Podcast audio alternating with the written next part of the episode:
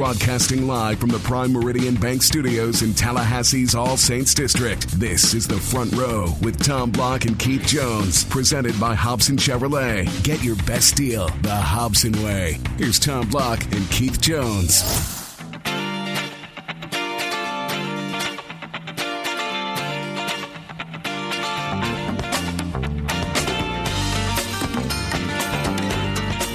Greetings, everybody, especially you, KJ. How are you? I'm doing great. I'm Doing great. Excellent. 2 0 are the Noles. Big showdown on tap. We will break down the matchup with Louisville, certainly, throughout this edition of the front row. Our Seminoles.com insider, Tim Linafelt, will join us uh, to offer his insight. The news is I don't know that I can say the news is good. There is good injury news, and that a lot of guys are back at practice. How about it could have been worse? It could have been worse. Obviously, Derwin James is the top story, and this has been much deliberated. I think the media has done a pretty decent job of understanding that even in a route type situation, that Derwin James needed to play, and guys play in that situation. There was some fan angst, obviously, when Derwin went down.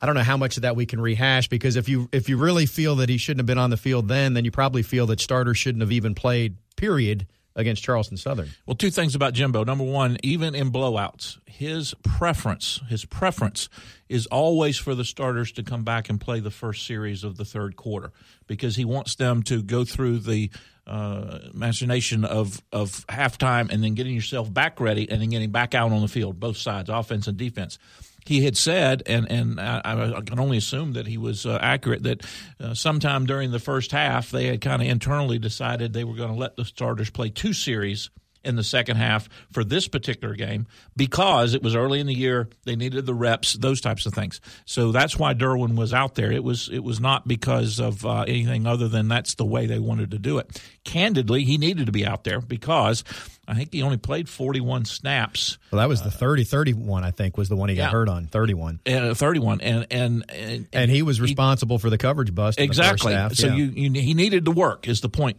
and uh, therefore I don't I don't have a problem at all. I, I, think the, I think where fans fans have trouble digesting win the battle versus win the war. Florida State was going to win that battle with or without Derwin but you may not win the war if you don't have your secondary out there working together uh, and that sort of thing. And that really is where coaches come at it from. No question, no question. And again, uh, you mentioned injuries. We've got a couple of offensive linemen that apparently will be back, uh, along with who I think is very key with Derwin being out, and that's uh, Nate Andrews' uh, possibility of him now being eligible and ready to play for Louisville.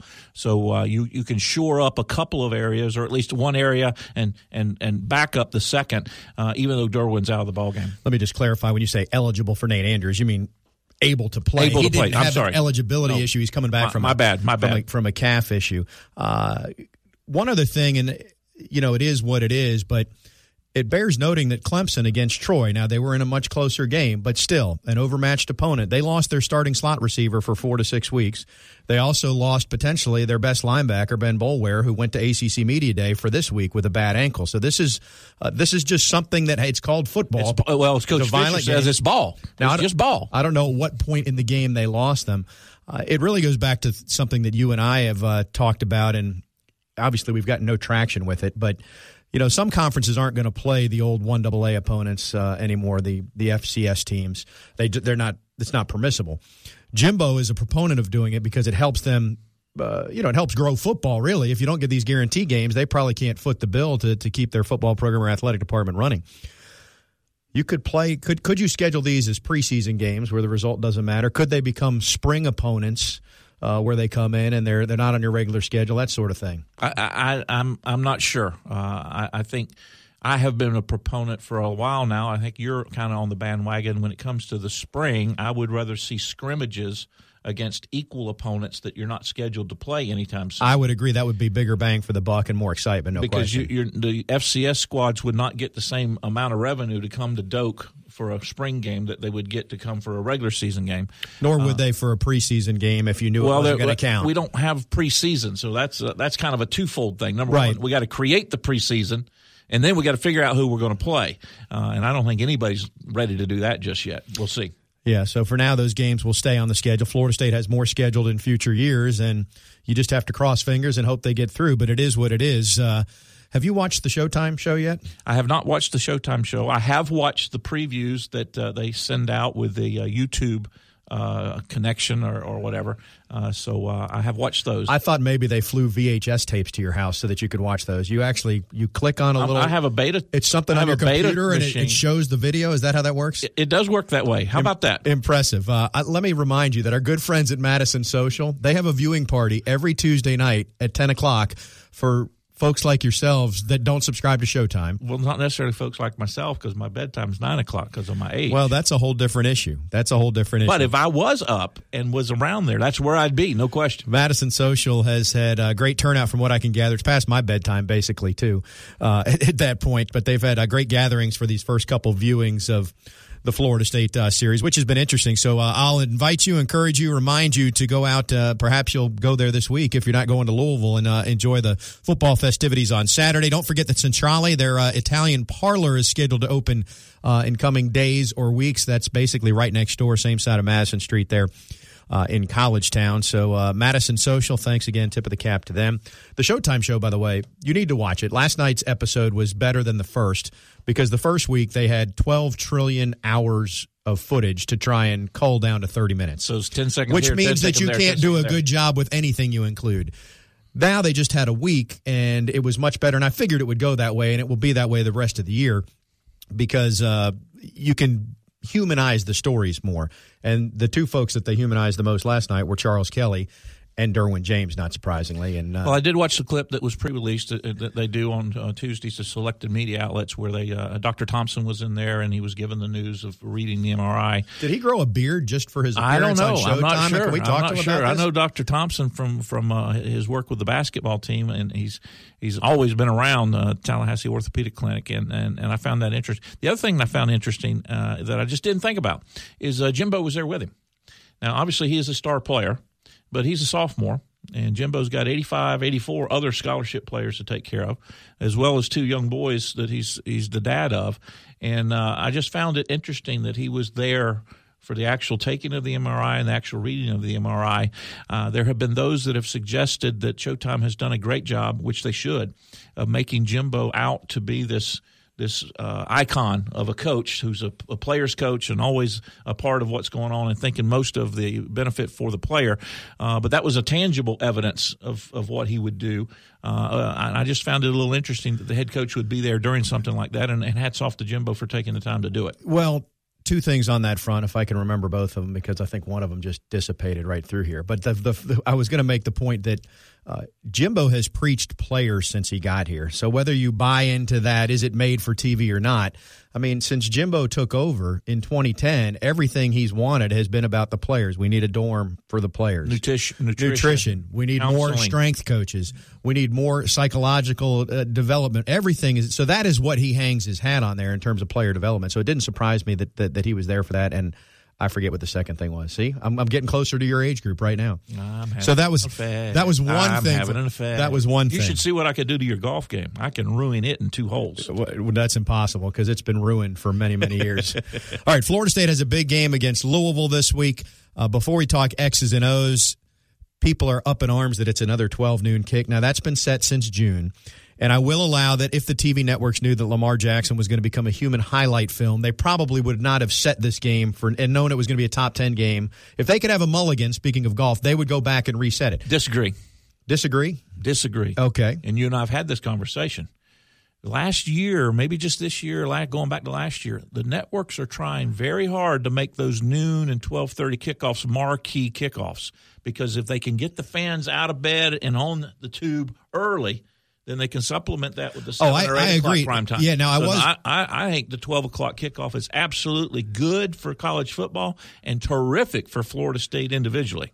I, I do agree with that, and they have made a. It's been a sea change the last two years because the 12 noon games, quite frankly, were horrible for about 15 years. So they have a stigma attached to them. But this is a conscious change decision made by the TV folks of a couple years ago. They figured out they could schedule games whenever and people will watch, and so they'd rather keep the audience from college game day all day long. That's why it's happening. I'm just suggesting if they knew it was going to be a top 10 game, two Heisman potential quarterbacks in there, Dalvin Cook they might have looked at it and said, maybe we'll play this other game at noon and we'll make this something that builds all day. That being said, it was completely erroneous and false the reports that they were considering changing the time in the last couple days. That, oh, as you said, that's been set. that's been set time. since June, and that wasn't changing. And the USF uh, time has been announced that uh, they'll kick at twelve down in Tampa, but that's because that's that 11 or 12 day window thing that they use, however that works out. Which is another topic altogether. All right, we'll step aside. Our Seminoles.com insider, Tim Linafelt, will join us when we come back. We will uh, break down the matchup that is a top 10 showdown in the ACC. FSU and Louisville, that's when we continue on the front row.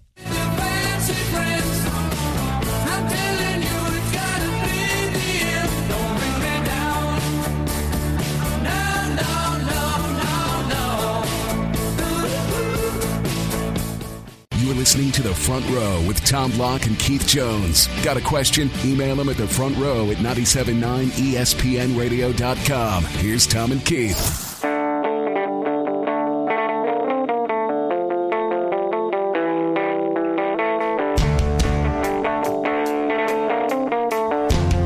Welcome back to the front row. It is time now for our Seminoles.com insider report, which means we are going to go to the phone lines and welcome in our Seminoles.com insider, Tim Linafelt. Of course, this is the Earl Bacon Agency hotline, Earl Bacon Agency, ensuring your future together online at earlbaconagency.com. And we say hello to Tim Linafelt. Tim, how you doing? I'm good, Tom. How are you? I am great. Big week. Feels fun. These are always a little more interesting than the storylines being short week or well, the other team that's a one double AFL how, how has 16 players, players How many suspended. players does Louisville have suspended? Uh, none that I'm aware of. This is one of those weeks though where you don't have to dig for storylines because the game is the storyline. No, exactly right. And and even starting the season against Ole Miss, it had a build up to it, but it didn't quite feel the same as you know you finish up that one game and you turn the page and know that there's a a big time matchup coming the uh, the next week. This is the first time this season that I think it really feels I, like there's a lot of energy around here. Well, there should be. 12 noon game, college game day will be on hand. And oh, by the way, Louisville, all they've done is uh, boat race both their opponents so far 70 to 14 over Charlotte, 63 to 28 at Syracuse last week. And Lamar Jackson has gone from completely off the grid, not among ACC media or fans, but nationally, he was not on anybody's radar. And now, lo and behold, he's on the short list for the Heisman invite through two games. I think, I think if you were to, to award it today, which obviously you wouldn't, uh, I don't know how he wouldn't at least have an invite. I mean, the guy's got over a thousand yards, 13 touchdowns. I was just looking this up. I don't know if you can tell. So I, uh, I'm, I'm pretty well versed in what he's done, but it, it really is remarkable, regardless of the competition that he's played, which uh, will uh, will increase dramatically this week. The comparisons that are being made to him, though, are are to Michael Vick, i.e., he's a run first, pass second kid, but the passing is just so dramatically improved from last year to this year. It really is, and I think the thing you have to keep in mind with that is for a guy like him, and, and Michael Vick did this too. His ability as a runner made him better as a passer because his ability to extend plays and, and create something out of nothing makes it really, really difficult for those defensive backs to stay glued to their receivers. And when things break down or there's confusion, uh, he can either take off in that running lane. And DeMarcus Walker told us the other day that he's the fastest quarterback that he's ever seen, uh, or he can scan down the field, and, and odds are he's going to find one of his four or five receivers downfield that, that has managed to find an opening uh, and, and, chuck it down there. And so, uh, yeah, it's it's a it's a pretty big challenge for any defense. Speaking of those receivers, they must have half of their team must be wideouts. 16 kids have called a pass for Louisville. Eight different players have called a touchdown pass. Yeah, and uh, it, I think that probably speaks at least a little bit to uh, to the, the the scores of those games, getting some guys in and, and emptying the bench. But I think you know the guy that you you probably need to watch out for is, is James Quick. He had a really big day uh, here at Florida State last year. He's a senior. He's averaging 70 yards per game. But uh, again, those those stats and those numbers are probably a, a little bit skewed based on the fact that you know Louisville was winning all their games by 40 or 50 points for most of the second half. Well, every all the talk is on Derwin James right now, and uh, the fact that he's not available this week. So, what is your thought on how Florida State is going to attack this defensively? Is it just going to be AJ Westbrook that moves in there, uh, you, and and Marcus Lewis stays at the star? Will they use Trey Marshall as a guy to potentially spy him? How do you think this will work? I honestly think that they could try a number of different things and either use them based on different situations or kind of figure out what works and, and what doesn't, hopefully early in the game, and go from there. AJ Westbrook is obviously an option. Nate Andrews has been back at practice this week, and so he'll play a role. I wouldn't be surprised if he were to start at safety. And then the other thing is that and we saw it in the open practice uh, in August that they can use Marquez White at safety. They've given him a lot of work there. He's cross trained there, and then at that point you you move him back, and now Marcus Lewis and Tarvarus McFadden are probably your base cornerbacks. So I think they have a lot of different combinations, and they'll they'll probably sort of have a, a checklist for whatever the situation may be for what they decide they want to do. Uh, you mentioned Trey Marshall as a guy who could spy. That's an option. I also am really curious to see what they do with Matthew Thomas. I think he might be the uh, the the X factor, so to speak. He wasn't available in the Louisville game last year, and he just when you, when you look at um, and I wrote about this on the site, and, and people can check it out. There's a there's an animation that shows that the the play in the first quarter of the Ole Miss game, it was like a 30 yard gain for Ole Miss, so it wasn't a good play. But Matthew Thomas runs down a, a wide receiver straight up from behind and in the open field, uh, should have been a touchdown. And this this big linebacker is is the one who makes the play. Uh, just his speed and athleticism. I think he, he's probably we would say that Derwin is the most athletically gifted guy on the defense, but I don't think that Matthew Thomas is too far behind, and I really think that he could sort of be the the Lamar Jackson neutralizer uh, in the in the defense. He's the guy that I would watch for sure. However, Tim, I would argue with you that spying Jackson doesn't work. He's too fast. That could be too, and and you know I think we all we all kind of at least me I you know use spy as a ubiquitous term for you know, pay attention to the quarterback. But, uh, everybody, but yeah, everybody I, needs to be spying. Well, that's the thing. Well, that's the thing, right? If it were that simple, uh, you know, it's not like these other defensive coordinators haven't thought of this. But, uh, but, but overall, the, the the point being that I think that he could be sort of Matthew Thomas would not not play the Derwin James role, but we all sort of thought that Derwin James was FSU's secret weapon, so to speak, against Lamar Jackson, and and, and I, Matthew Thomas is a guy that I would like to see, you know, if he's able to do that. I think he probably can. One more quick point on that, uh, and, and, reiterating that, that uh, Jackson's a runner first, a passer second. You know, he's averaging, uh, you know, 170, 160 yards a game rushing. He's like third in the country.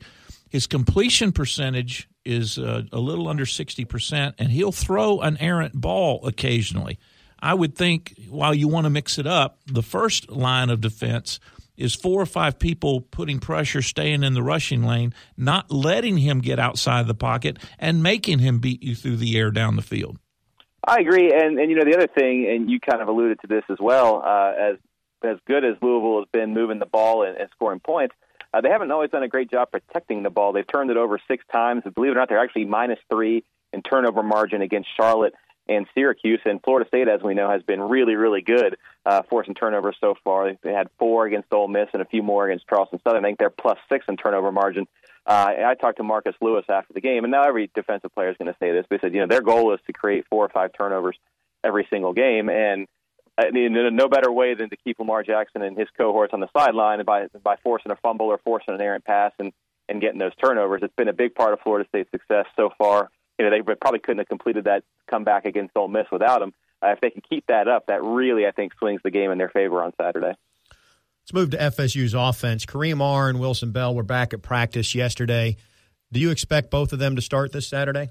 I think so. I think if they're practicing this early in the week, it sounded like they were close anyway. I think, uh, especially Wilson Bell, Jimbo Fisher said last week could have played in an emergency uh, against Charleston Southern had he needed to. And, and Kareem Are's been on the mend for a few weeks, and they've been expecting him back. So I think both of those guys uh, will come back and will be welcome additions. Well, if that is the case, it feels to me like the offensive line just took a huge step forward. Certainly the left side, based on having Are out there for the first time. And on the right side, I mean, you consider Rick Leonard has played two games in his career, and it's been next to two different guys. And one of those guys was playing his very first game. So, I mean, this would give a better chance uh, across the board if both those guys play.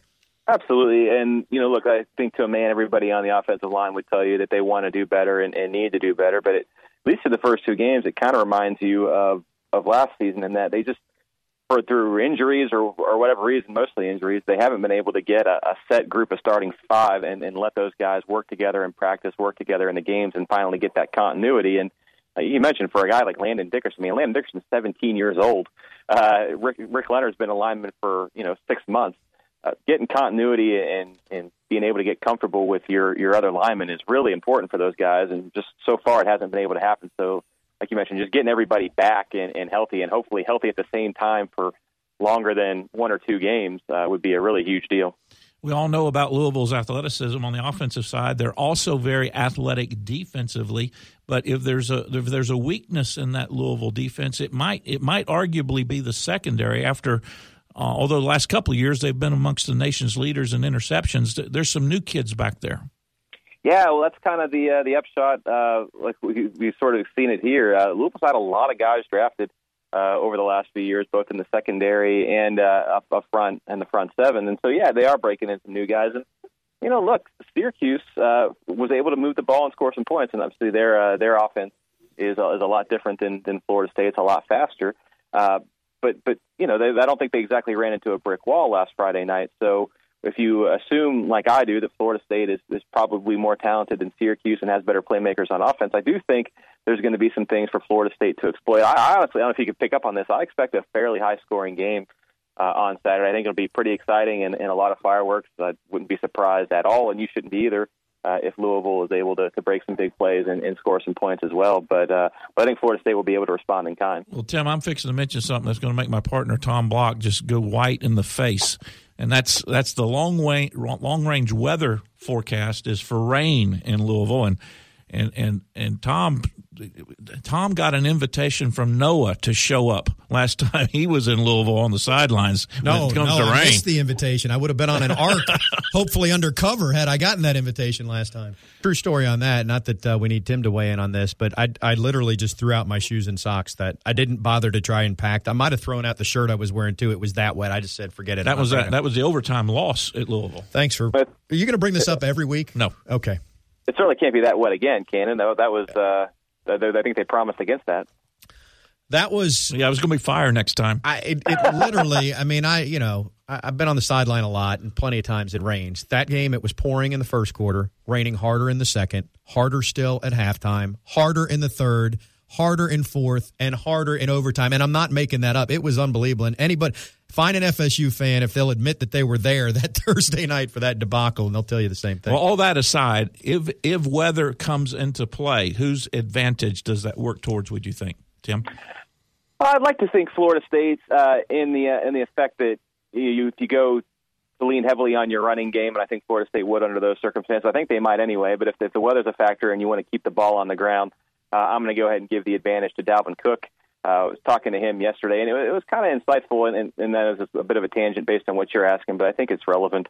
Uh, you know, he was asked, you know, are you feeling good? Are you feeling like yourself? Because for for all the flashes he's he's shown, and there have been questions from from fans and from media, is you know what's going on with him? He doesn't quite look like himself, and he said, look, I'm just, you know, I'm taking what the defense has given me, and and you know sometimes it breaks off for a long run, like it did against Charleston Southern, and, and other times it doesn't. Uh, but he said he's confident. He said, "I feel good. I feel you know like my like I'm, I'm rounding into form." And he said, "You know those long runs are coming. They're they're they're going to happen." Uh, and in a game like that, where you know maybe your your your jersey or your pants are a little more slippery because of the weather, you're keeping the ball on the ground and trying to pound away at those defensive lines, uh, it, it feels a little silly to say that, that Dalvin Cook could be an X factor in that sort of situation because I think he is in any situation, but that could be you know even more magnified uh, if that were the case. Tim, look forward to it. I, su- I suspect that you will be there this weekend, will you not? Oh yeah, absolutely. All righty, Tim Linafelt, our Seminoles.com insider. Appreciate the insight as always, Tim. You got it, guys. Anytime. All right, Tim, joining us via our Earl Bacon Agency hotline, ensuring your future together. Keith, you look like you want to talk, but I'm going to make you wait until our next segment. Okie dokie. Okie dokie. We'll come. We'll continue on the front row right after this. Oh, education.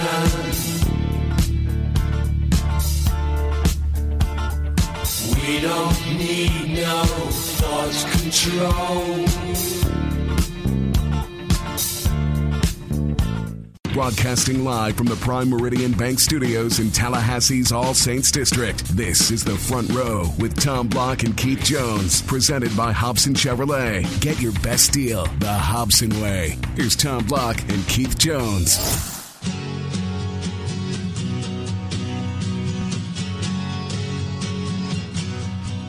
Time for Keith and I to react to the comments of our Seminoles.com insider, Tim Linafelt. KJ, I want to go back to this discussion about a spy and your point, and I agree with it. If you truly dedicate somebody to be a spy, that's one less guy you have to defend the rest of the field. Florida State typically doesn't do that. Not at all. So, really, I think my question is more about if you look at Florida State's depth chart, with Derwin James out at the free safety, AJ Westbrook is listed as the second teamer. So you move him up and elevate him as the starter. Uh, but if you move Nate Andrews back in at the at the strong safety, then you've got two new starters there in Westbrook and Nate Andrews. Do you do that, or do you leave Trey Marshall there along with Westbrook for continuity, understanding that Andrews has played 41 games? If you put Andrews in there with Westbrook, that gives you the opportunity to move Trey Marshall down to the star in place of Marcus Lewis if you wanted to do that. That's really more of the question than than who would truly be the spy. And I would go with the latter, moving Trey into that star position because remember, with Nate, you've got somebody that's played 40, 41 ball games. All right, he's not played two games this year, and it's been a while since he's played, but he's a veteran. You can plug him in he, he's not like a first time starter or a new starter. So you can move two or three people and not handicap yourself just because Derwin is out. He's also not a bad player. I feel He's like people, very, we, we, we talk about it and we've forgotten how really, really good he is. yeah, I mean, I think we've lost lost sight of that, and uh, and even if you think maybe he's not the athlete that Derwin James is or whatever, Nobody else is. or uh, at some point. Less of an athlete that's getting lined up correctly is better than the best athlete in the world that's not lined up. And then I, again, I can talk about him because he can't run me down now. Talking about Derwin, but you know he had the bust on the touchdown. Right. There has been other plays where he's been a little bit out of position, and that's not a a, a con, condemning type of thing. It's just he's still a sophomore. He's still learning, which goes back to the comments we made in our opening segment about why Coach Kelly wanted him in there having reps because that's the only way he's going to get better. Nate is less likely to make those mistakes than even Derwin would. We didn't really reflect on last week's game other than the Derwin uh, injury and debated that a little bit. A lot of young guys played. I think 16 true freshmen, not just among the freshmen, but who else or who stood out to you?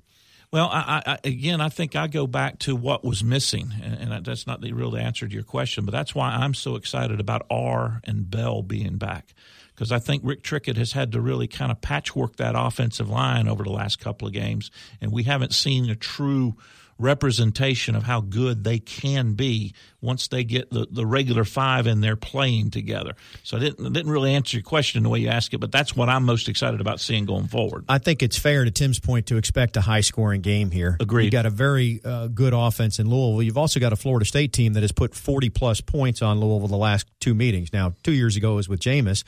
Last year it wasn't, and Florida State still put an awful lot of yards and points up on the board. if weather is a factor, I agree with Tim that Florida State should have the advantage because I think Dalvin Cook, just the way he is, lower to the gr- ground, and, and the way he can plod, he he can power. Uh, he's not a, a sprinter type runner, though he has that top end speed. On the other hand, Louisville's built around that top end speed. Even their receivers, uh, they'll have a hard time potentially making cuts. Jackson will have a hard time doing the things that he does uh, if weather is a factor. The other part of it is Louisville's going to score early. They've scored, I think, 56 points in the first quarter versus seven for opponents. So you're going to be behind in this ball game for a while. Most of these kids are familiar with that. We saw that two years ago when they got down 21 to nothing. Uh, it's it's going to be important to maintain your poise and play 60 minutes of football in this ball game. Part of the Showtime series last night detailed Jimbo talking to the team uh, after the Ole Miss thing about uh, you know kind of leaning on their reputation and falling behind and how they got to get rid of that. So even though we we all say it externally, uh, suffice it to say the coaches say it internally too as as they continue to try to fix that. We've talked on this show about how Louisville discovered the state of Florida before a lot of college football did. I, I looked at their depth chart for this week. There are twelve starters out of the 22, not counting specialists, that are from the state of Florida. Isn't that amazing? Louisville team. Isn't that I mean, and if you look at it, they, left tackle, left guard, Ocala, Orlando. Uh, the quarterback is from Pompano Beach. Running back is from Miami. Fullback is from Miami. So their whole backfield is from there. Uh, and then defensively, basically here. basically their front seven. They got a DN from Orlando. The other DN is from Jacksonville. They got uh, an outside linebacker from Tallahassee. Uh, Keith Kelsey's from Gainesville. Uh, inside linebacker from Miami, and then a cornerback from Miami, and a safety from Hialeah. I mean, they know their way to Florida. That's part of the reason why they've been so good. No question. No question. Bridgewater uh, was from state of Florida as well. So, I- you know, it, it's going to be an interesting uh, matchup.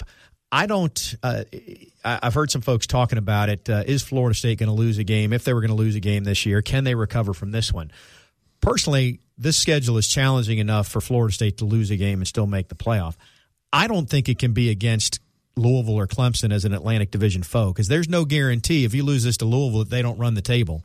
That one of them might only have one loss, and Right. they'll, they'll win the heads up. To head, me, head, rather. I think you could have lost Ole Miss and recovered. You could probably, people won't want to hear me say it, you could probably lose against North Carolina or at Miami, two teams from the coastal, uh, and have enough time to recover if you had beaten Louisville and Clemson and you're going to win the ACC. It's tougher for me to find a scenario where you lose this Saturday and you still come all the way back. Obviously, it can happen, but it's tougher for me to find that in my mind. The good news is that Florida State has had great su- uh, success against Louisville. Uh, great success with the exception of the rain game and overtime uh, at Papa John. You're getting them at noon. Uh, I'm not really worried about the weather. I think that might even play into Florida State's advantage a little bit. A lot of good reasons why Florida State faithful should be comfortable, not complacent, not not a blowout, but should be comfortable that Florida State will go in and do the job. One thing that just flashed through my mind because he scored the touchdown that wrapped up the game two years ago, and that's Freddie Stevenson, if memory serves. Is he available this week? The Jimbo was he asked about I him? I think he is still questionable, maybe even out. Yeah, I hadn't heard that he was out, but uh, it would be nice to have him back. Oh, you take all the bodies you can get. Well, this, but you can replace him with Patrick. You didn't have him two years ago. Fair point. All right, we're going to shift gears completely uh, in our next segment and, and talk a little bit about benefits for student athletes. We'll do so with a former U.S. congressman and unfortunately a former pretty good quarterback uh, on an opponent of Keith Jones Seminoles back in 79 and 80. That's J.C. Watts, who will join us next here on the front row.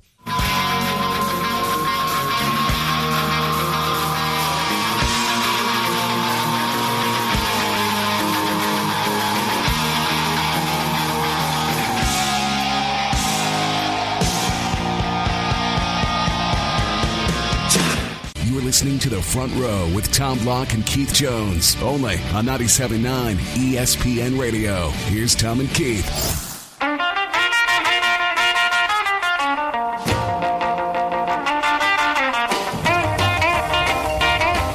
Welcome back to the front row. We're going to deviate from all this Florida State Louisville talk for just a little bit to talk about student athletes and, uh, more importantly, benefits uh, for student athletes.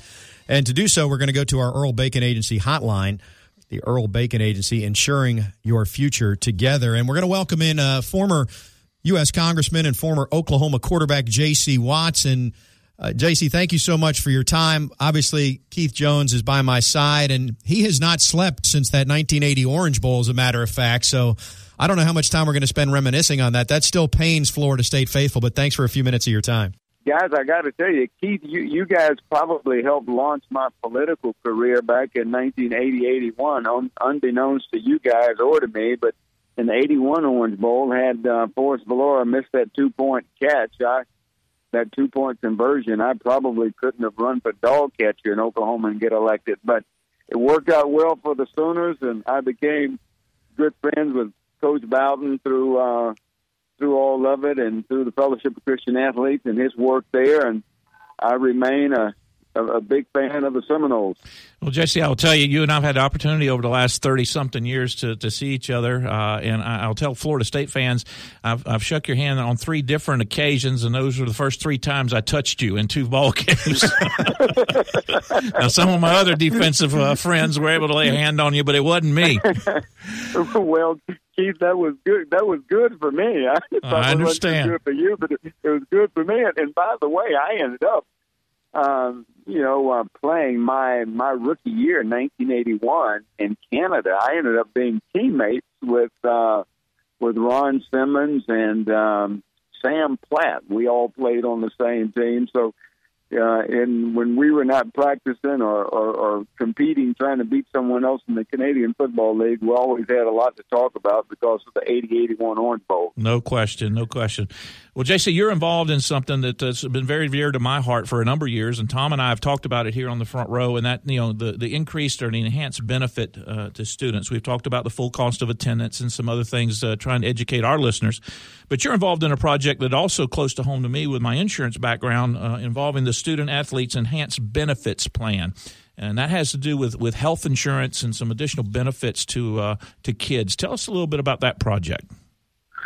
Well, Keith, in, in a nutshell, what that uh, what that enhanced benefits plan adds up to, and we've presented our plan to um, conference commissioners. We've talked to presidents. We've talked to athletic directors. We've talked to the Knight Commission, almost anybody that would that would listen. Because the bottom line is, I don't think that Keith Jones should have that, that he should be paid to play college football at Florida State University, but I don't believe that you should have to pay to play football at Florida State University. And and basically, back in the old days, you know, on Sundays, um, you know, back in 1976 when I went to the University of Oklahoma on Sundays, I was on full scholarship. But on Sundays, I got breakfast, but I didn't get lunch and dinner. I had to pay for that. So that means that my parents, me, I had to come out of my pocket to be a student athlete. So this enhanced benefit plan, it just it, it's something that will give athletes coverage beyond their time at Florida State or Oklahoma University. Uh, we even have a, a stipend built in to to our plan. I, I, again, I don't think a kid should get paid, but I do think that a stipend of two hundred, two hundred fifty, five hundred dollars a month, I, I do think that's that that's appropriate. And so the plan just kind of enhances the the university's um, ability to um, uh, offset some of the cost and some of the liability of these families and these young men and women that represent their respective universities. And of course, the biggest component of this is the medical related. If, if they were to be injured, if they were to become disabled, uh, any lingering things that uh, for the kids that uh, exhaust their eligibility. There's discussion about in, uh, in, including this medical coverage up to age 26. It's just a way to kind of position these kids uh, that aren't going on to play professionally so that their expenses associated with their time at school can get taken care of. That and and and Keith, that that's the bottom line. I, you know, I, I fortunately for me, I, I can still jog, I I still run, I still lift but uh, nevertheless, there are some things that I feel based on the time that I competed at the University of Oklahoma and, and injuries that I, I got there. Now, they're not injuries that I'm covering or that I had to cover, um, you know, continuing cost or to pay premiums out of my pocket, but there are young men and women that they do. And, and some of these things may not surface until after the eligibility is up. And so having a, a some type of policy that would continue covering them up until the point that they're 26, um, you know, having having something in place to take care of that, uh, I think it's something that it, it's an idea whose whose time has come. And and uh, you know, fortunately, I've not gotten uh, a lot of blowback from the conferences or the commissioners or the athletic directors and, and so forth. As a matter of fact, we're in discussions with uh, the Division One Athletic Directors Association. It's an old friend of mine, Tom McMillan, who also spent some time in Congress and played in the NBA. So he understands these issues and understands the value of what we're doing. So I'm, I'm elated that Tom has uh, become a partner with us in this effort. And to be fair, the NCAA does have a catastrophic program in place, but it carries a $90,000 deductible. So, in terms of the health insurance, aside from the other uh, parts of your plan, uh, that would fulfill that that underlying thing that right now most schools and or conferences fund in a, in a multitude of different ways. They they do, and and, and of course the catastrophic is the ninety thousand dollar deductible with ours it, it's half of that. It's about uh, forty-five thousand dollars, and we think we can uh, possibly even um, you know get that uh, get that cut down a, a little bit more. And so, yes, Keith, these are the type of things that we've just put a comprehensive plan together to address. I think the pressure points that athletic directors feel in trying to to to pay or trying to control uh, cost and, and at the same time uh, enhance the benefits uh, for these student athletes. And, and you know another thing that, that we do, we say that these schools should give these kids, uh, young men, young women, that they should have the opportunity for a certain period of time to come back to Florida State, Oklahoma University, and, and finish their education. Uh, and now some schools do that already. Not all schools do that, but our plan uh, accommodates that uh, feature or allows for that feature. And um, Barry Switzer used to say to me, and Coach Switzer doesn't get a lot of credit for for thinking like this, but I can't tell you how many times I used to hear him say, or that he has said to me, uh, when I was at the University of Oklahoma, he, he'd say, um, "Your academics will take you much further than your athletics." Now, in my case, that has been the case, and in most cases, probably 98% of the student athletes, uh, they they uh, many of them, not all of them, but many of them focus more on the athletic side than they do the academic side. And sometimes it's, it's three, four years after you've left Florida State or Oklahoma University that you realize, boy, did I blow it. Man, I should have spent more time at the library and pay more attention in, in the English class or, or the history class or whatever class it was. So, you know, this gives these kids an opportunity two, three years down the road to say, hey, you know, I need to go back to Oklahoma University and I've got, you know, 16 hours or 22 hours that I need to finish. It gives them a vehicle to do that. We are talking with former OU quarterback and former U.S. Congressman J.C. Watts. J.C., I want to jump in as the neophyte in the conversation here. That's not a risk management expert, also not a former uh, Division One student athlete. But to put a face on this, this week one of Florida State's best players, Derwin James, uh, was he, he underwent surgery yesterday for torn meniscus. It's probably a six to eight week, five to seven week rehab. You know, chances are things will be fine, and he'll end up being a top ten draft pick in the NFL in about a year from now, if a year and a half from now, if things progress. But as it stands now, understanding you can't speak specifically for Florida State because I don't know, and you may know, Keith. If he say he didn't have a pro career, but three years from now his knees bothering him, he's on his own to go get that uh, taken care of. There's there's no help at that point once he's gone from FSU. In some schools, Tom, that would be the case, and and I'm going to guess that Florida State, Oklahoma University, someone like that, or Ohio State University, some some school like that that has an athletic budget that they can probably compensate for that. But when you get the the good thing about our plan is that it puts Florida State, Tulsa University, Boise State, you know, Southern Idaho State University, all the directional schools. It doesn't matter who it is. It puts everybody on the on on the same playing field. So you know, if, if, if, if Florida State has this plan, it's affordable for them. It's also affordable for Idaho State University or, or Northeastern State University in, in, in, in Oklahoma. Any of those schools, it would put them on a level playing field in, in, in terms of being able to uh, allow that benefit to say that if the young man, if the young lady gets hurt, that they are covered beyond their playing time. If, if, if they say you can't play football again or basketball or, or whatever the sport is, you can't play it beyond your injury.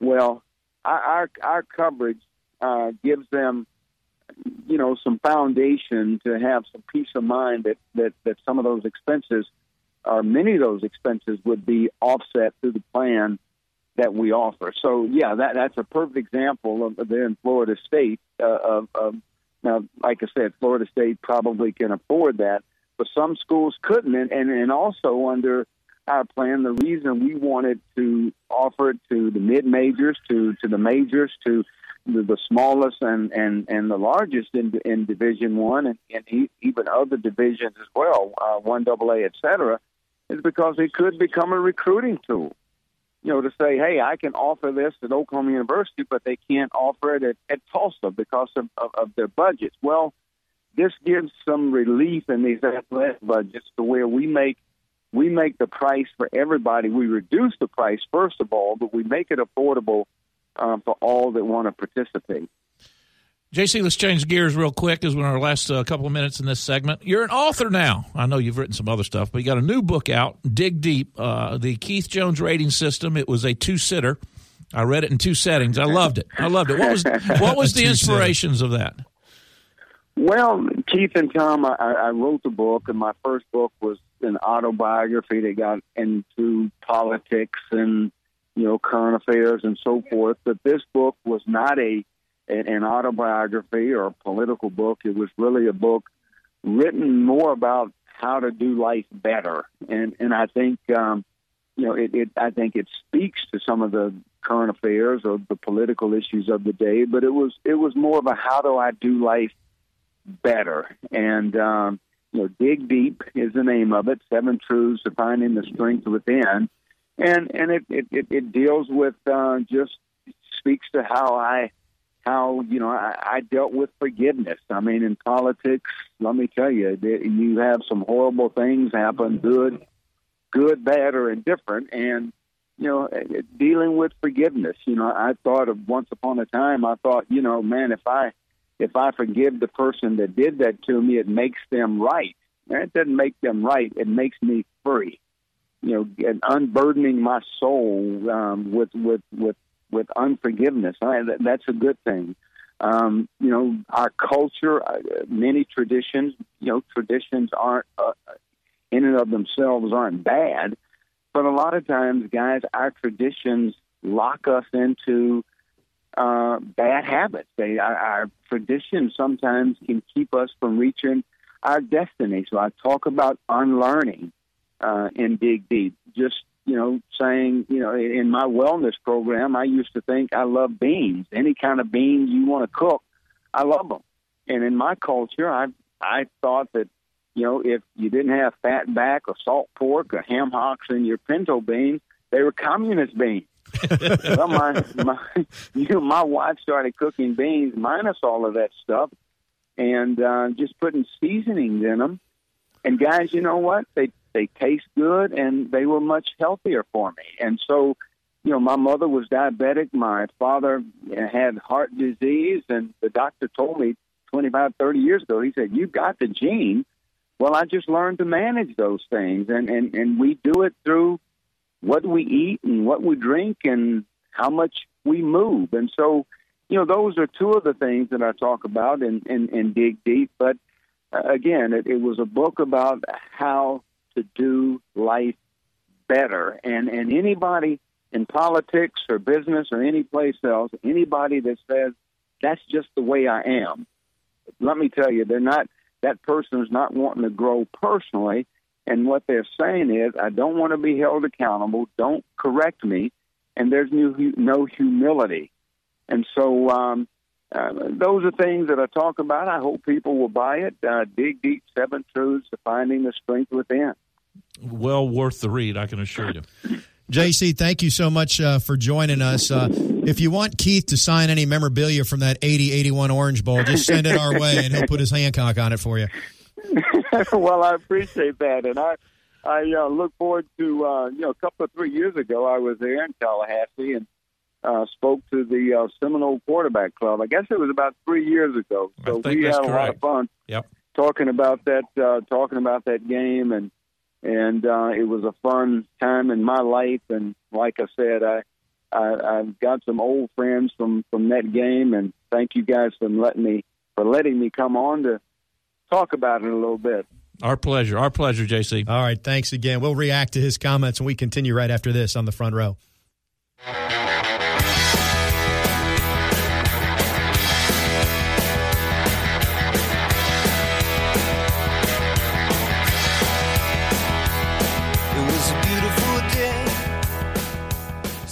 You're listening to The Front Row with Tom Block and Keith Jones. Got a question? Email them at the front row at 979ESPNradio.com. Here's Tom and Keith.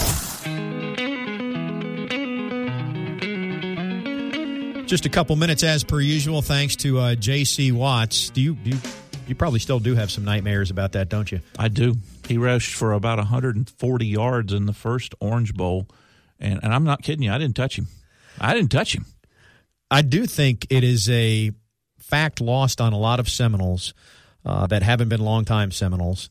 And I wasn't around. Uh, I mean, I was age 10 probably when that game was played. Uh, that there would have been a split national championship had Florida State won that game. And then if they don't convert that two point conversion and we win that ball game 17 16, remember Georgia was playing Notre Dame. Notre Dame was only 10th or 11th or 12th in the country in Sugar Bowl everybody believed that we would, if, if we'd been victorious, because we were number two in the country going into the ball game, that there would have been a split national championship. That would have been Florida State and Coach Bowden's first title, which would have been amazing in the history of college football in the state of Florida. When you think back to, to Miami and the '83 team, which was before their bad boy image under Schnellenberger, they beat mighty Nebraska as the the underdog. Not that it was a split title, but uh, you know, so they they put the stake in the ground first, and you guys were that close. I'm not yep. trying to rub salt in the wound. I'm just bringing this up for people who aren't aware that FSU. Pardon me. Does somebody have a tissue? Yeah, exactly. Let's. Should we change the subject? Let's talk about the 13th time that two top 10 teams in the ACC have played during the regular season. That's going to happen this week. I remember the. It's not a top five. The first ever top five ACC matchup was '97 in Chapel Hill, Florida State, Florida North State, Carolina. I, I don't see the full list, but I bet if, if this is the 13th time, I bet Florida State was in the first seven or eight of them. I would think. Or maybe number two through eight and then Virginia Tech took over when Florida State was down, and now FSU and Clemson are back on that list. Of course, list. the biggest uh, oddity about this is, is you would think that would be the case with Florida State, Clemson. You didn't really think that with Louisville, but here they are. They've snuck in, and and all eyes are going to be in Kentucky. They they've added something to this whole conversation really about the ACC because now it's not just a two horse conversation here. Well, We're you got three top ten teams in the same division. Yeah, not in the same conference, in the same division within a conference. They must be sweating it in the SEC West. I don't know how they sleep at night thinking about the ACC Atlantic. We are out of time, aren't we? I think so. All right. He's Keith. I'm Tom. Folks, uh, have a great night, great week. Enjoy the game on Saturday, and don't forget to join us uh, Sunday morning at 9 for Wake Up Noles. We'll talk to you then. So long, everybody.